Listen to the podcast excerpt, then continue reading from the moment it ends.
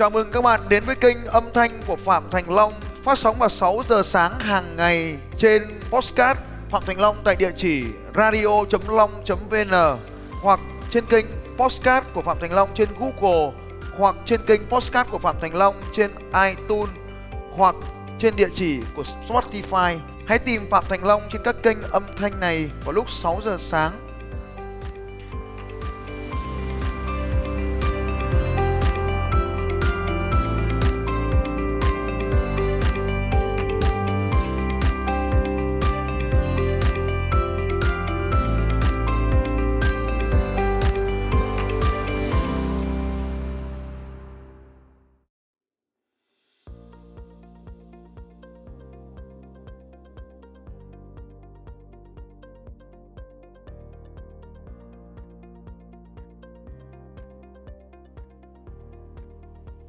Hầu hết mọi người sợ thất bại, cho nên anh ta chẳng làm gì cả để không thất bại.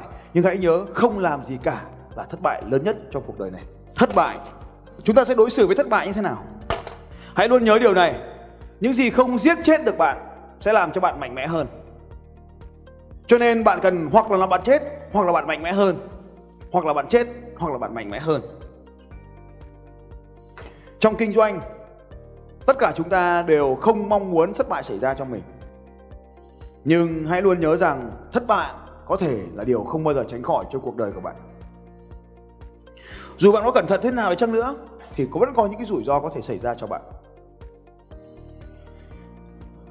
Cho nên việc của bạn là học để tránh tất cả những thất bại từ những người khác. Hôm qua chúng ta đã nói rồi, điều đầu tiên là học để tránh thất bại. Điều thứ hai là dự đoán, mọi dự đoán đều là dự đoán, dự đoán để tránh được những thất bại nhưng mà cái điều thứ ba là sẵn sàng cho những thất bại nếu nó xảy ra. Và điều thứ tư coi thất bại như một người thầy. Hầu hết mọi người sợ thất bại cho nên anh ta chẳng làm gì cả để không thất bại. Nhưng hãy nhớ không làm gì cả là thất bại lớn nhất trong cuộc đời này. Không làm gì cả chính là thất bại lớn nhất trong cuộc đời này. À, điều tiếp theo bạn biết mình xứng đáng xứng đáng là cảm giác vô cùng đặc biệt của những con người doanh nhân. Là doanh nhân, bạn phải chọn cho mình những thứ tốt nhất bởi vì bạn xứng đáng với những thứ tốt nhất. Là doanh nhân, bạn có quyền chọn khách hàng của mình bởi vì những khách hàng đó xứng đáng với bạn.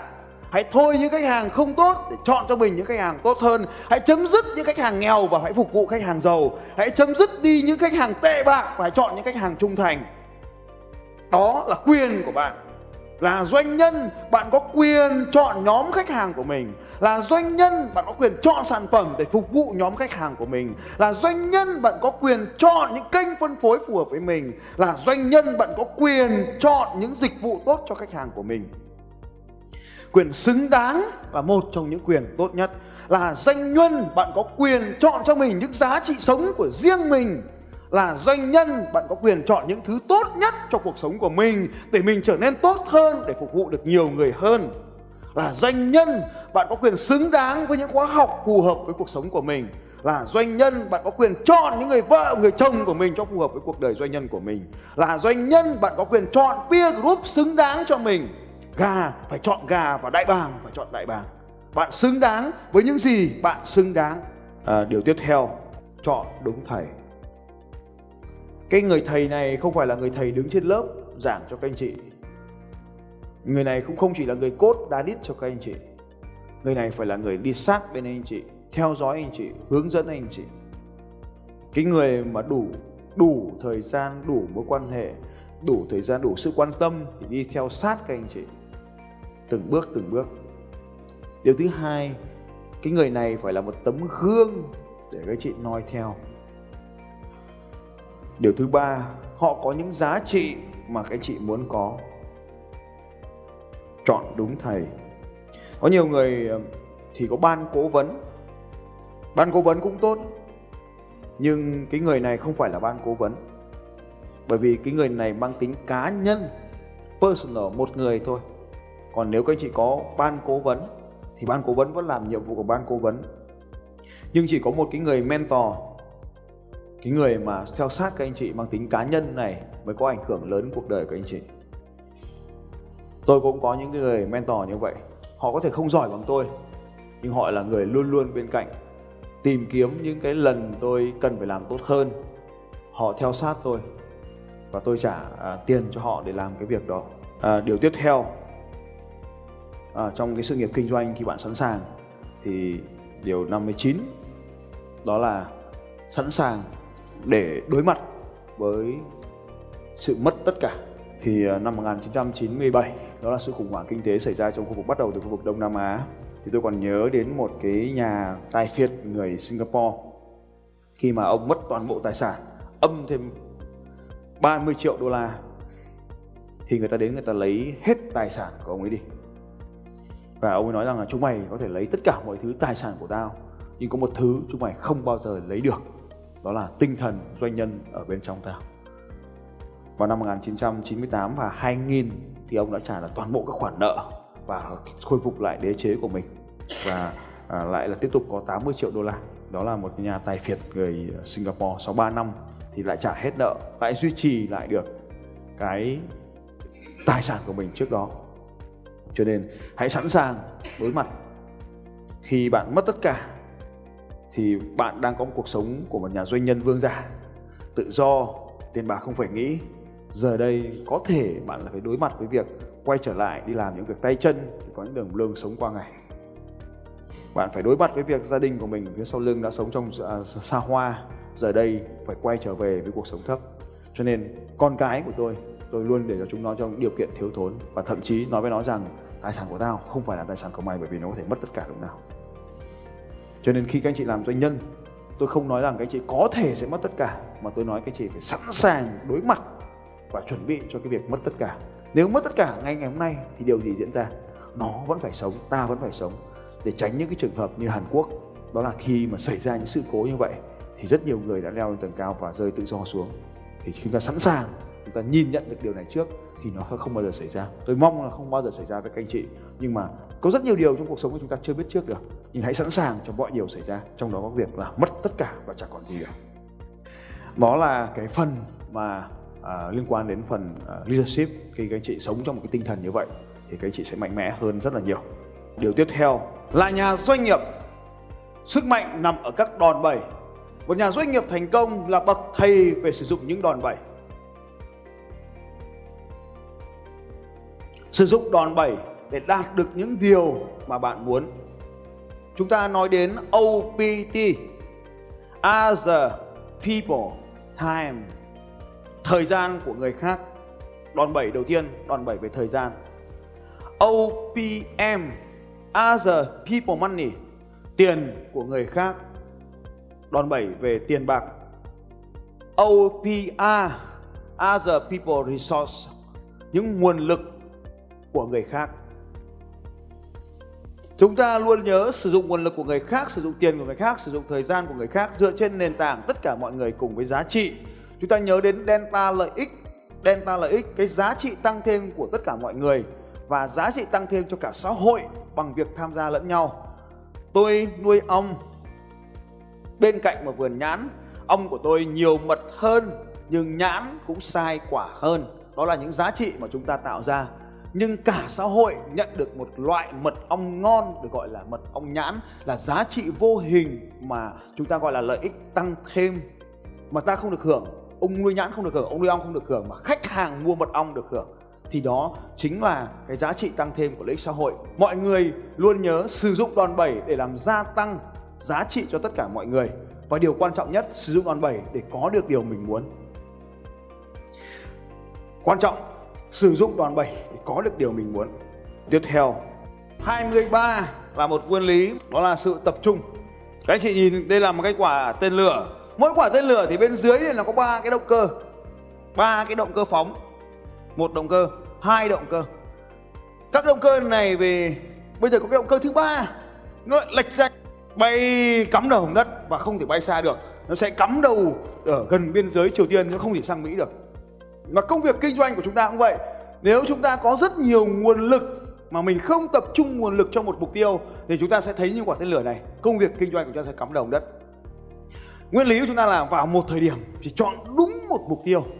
Và tôi cũng chia sẻ với anh chị là gần đây ở trên các cái xe quân sự, xe thiết giáp quân sự của Mỹ có triển khai một loại vũ khí vô cùng hiện đại, loại vũ khí gì các anh chị? Vũ khí gì? Vũ khí gì? Các anh chị không quan tâm à? Vũ khí gì? Nói to lên! Đúng rồi tia laser.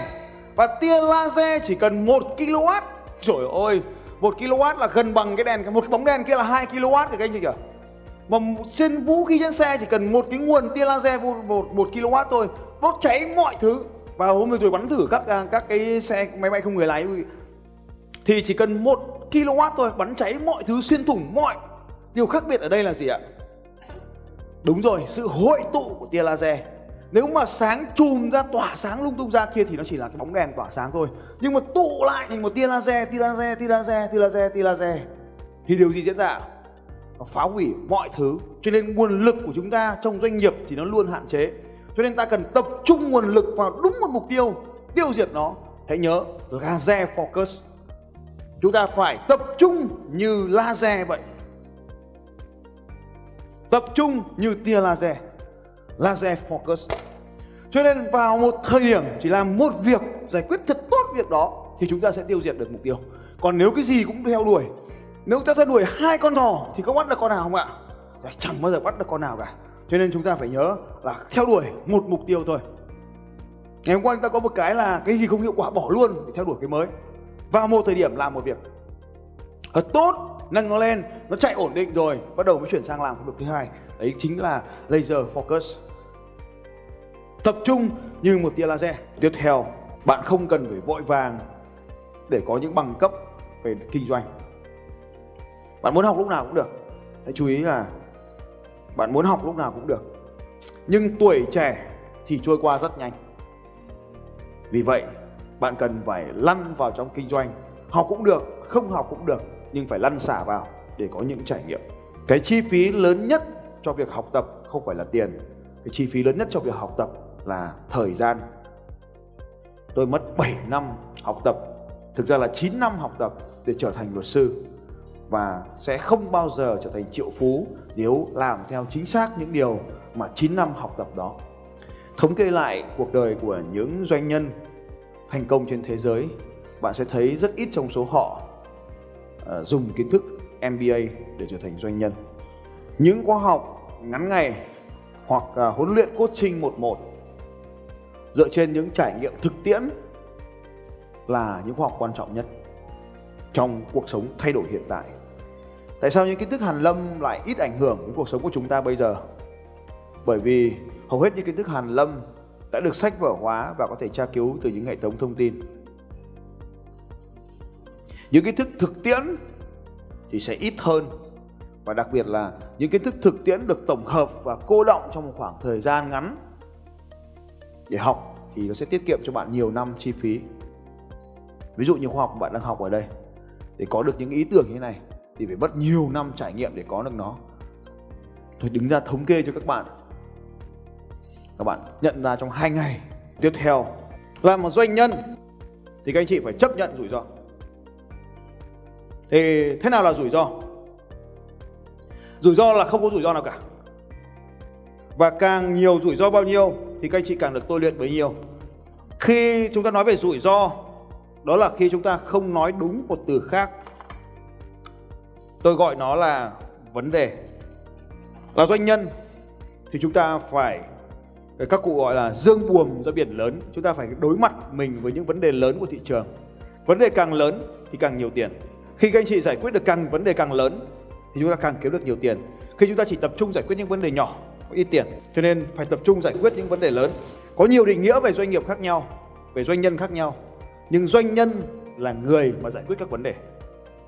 Cho nên tôi rất thích cái hình ảnh một con tàu mà vươn mình vào trong bão, đi xuyên qua bão, thì doanh nhân chúng ta cũng vậy. Khi các anh chị nhìn thấy ở đâu cái thị trường nào có vấn đề lớn thì đấy có tiền nhiều. Thì các anh chị ghi giúp tôi là vấn đề là bằng tiền. Vấn đề lớn, tiền lớn. Thế thì rủi ro là gì? Rủi ro được định nghĩa là rất đơn giản thôi, là khả năng bị mất. Khả năng bị mất cái nguồn lực nào đó được gọi là rủi ro. Khả năng bị mất một cái điều gì đó. Mất tiền, mất hợp đồng, mất người, mất các nguồn lực thì gọi là rủi ro. Nhưng mà các doanh nhân thì phải hiểu điều này. Rủi ro cao thì lợi nhuận cao. Vì khi mà có rủi ro thì nó dẫn đến một cái xu hướng của thị trường là người ta né tránh cái khu vực đó, né tránh cái lĩnh vực đó, né tránh cái thị trường đó, né tránh cái sản phẩm đó cách giải quyết vấn đề là quản lý cái rủi ro này.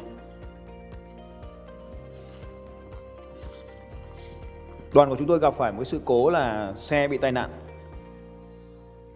Và lúc đầu một xe bị, sau đó đến xe thứ hai bị. Và đến từ cái xe thứ ba trở đi thì chúng tôi mua bảo hiểm trong nước. Chúng tôi quay trở lại gọi điện thoại về nước và bán bảo hiểm. Gọi cho công ty bảo hiểm là mua bảo hiểm cho 7 xe còn lại thì quản lý rủi ro bằng cách là mua bảo hiểm cũng là một cái ví dụ, nhưng tôi chỉ nói là chúng ta phải quản lý rủi ro. Rủi ro là những cái mất mát. Vậy thì công việc của một doanh nhân là đi tìm những rủi ro để giải quyết. Và tìm đến những nơi có nhiều rủi ro thì nó, thị trường nó tốt. Và cái cách làm ở đây là quản lý những rủi ro này. Bước thứ một, đó là dự đoán tất cả những gì có thể xảy ra. Dự đoán tất cả những gì xảy ra. Bước thứ hai là tính toán những cái khả năng xấu nhất có thể xảy ra và đo lường khả năng xem còn lợi nhuận hay không.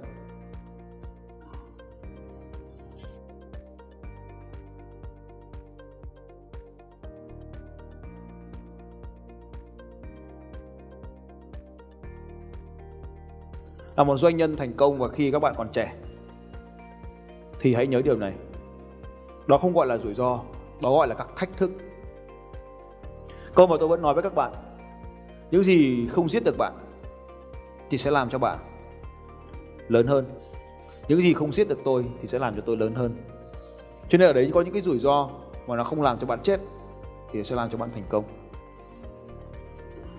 Tuy nhiên cần phải chú ý điều sau đây. Rủi ro phải tránh hai thứ là gì ạ? Đạo đức và pháp luật. Chúng ta không thách thức đạo đức, chúng ta không thách thức pháp luật. Cho nên dù có rủi ro hay không, chúng ta cũng phải chấp nhận được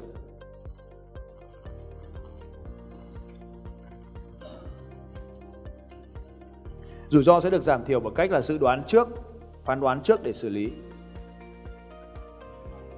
Và nếu nó gặp cái tình huống này, là doanh nhân, chúng ta phải đoán trước, phải dự đoán, phải kiểm soát cái điều này. Đó gọi là rủi ro. Và rủi ro sẽ không còn là rủi ro nữa nếu chúng ta dự đoán được trước nó. Rủi ro biến thành thách thức. Tiếp theo, rủi ro biến nó thành thách thức. Thì đây chính là cái điều mà tôi thách các anh chị làm điều này, tôi thách các anh chị làm điều kia thách thức.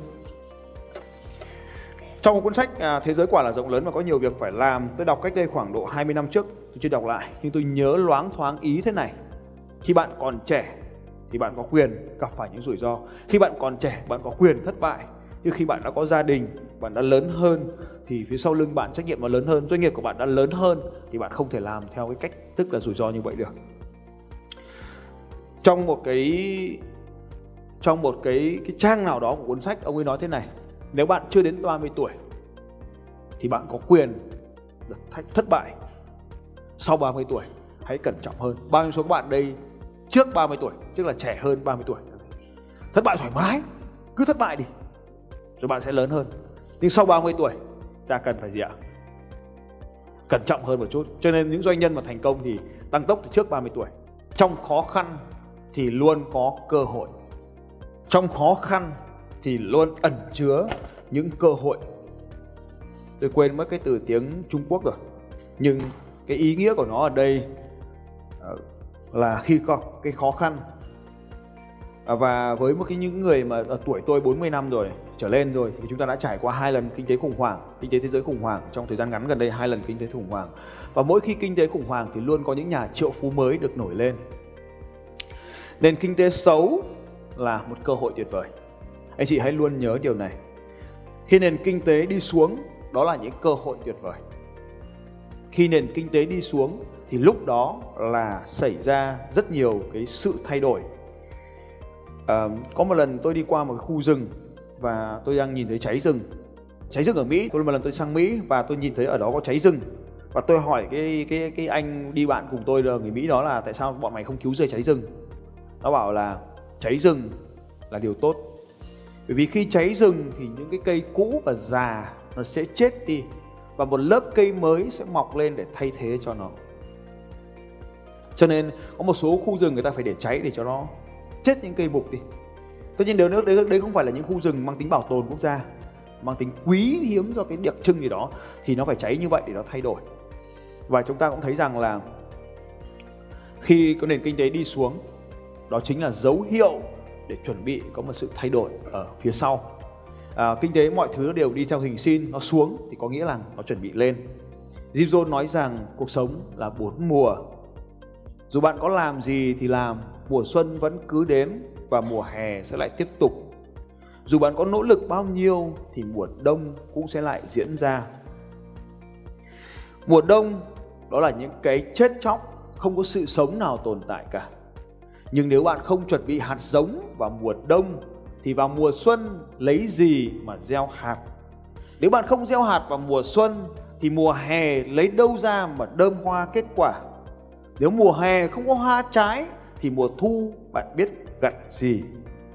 Cho nên ngay cả khi mùa đông đang diễn ra, thì sẵn sàng hạt giống để mùa xuân gieo xuống. Hãy đón chờ những hạt mầm nảy nở vào mùa xuân để mùa hè nhìn thấy hoa trái và sẵn sàng lại tiếp tục gặt hái vào mùa thu và chuẩn bị hạt giống vào mùa đông. Khi nền kinh tế đi xuống, đó là dấu hiệu cho thấy có một vài điều mới sẽ mở ra và hãy chuẩn bị hạt giống để gieo trồng. Cho nên khi nền kinh tế gặp phải khủng hoảng thì đừng buồn, đừng la, đừng than vãn, đừng ủ rũ mà hãy đón nhận những sự thay đổi tuyệt vời.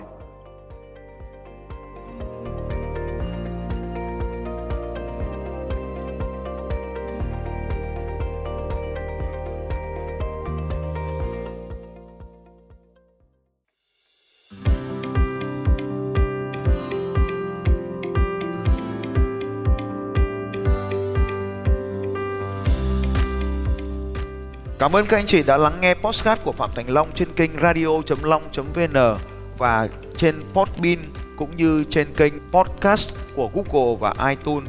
Các bạn cũng có thể dễ dàng tìm thấy podcast của Phạm Thành Long trên Spotify và cũng mong các anh chị sẽ tiếp tục lắng nghe những bản tin tiếp theo của Phạm Thành Long về đề tài mang đến sự thay đổi cho những người khác. Phạm Thành Long sẽ còn quay trở lại với các anh chị trong những podcast tiếp theo. Nếu hôm nay các anh chị có bất kỳ câu hỏi nào, hãy đặt câu hỏi cho Phạm Thành Long trên bằng việc comment ở dưới podcast này. Hẹn gặp lại các anh chị vào sáng ngày mai lúc 6 giờ sáng.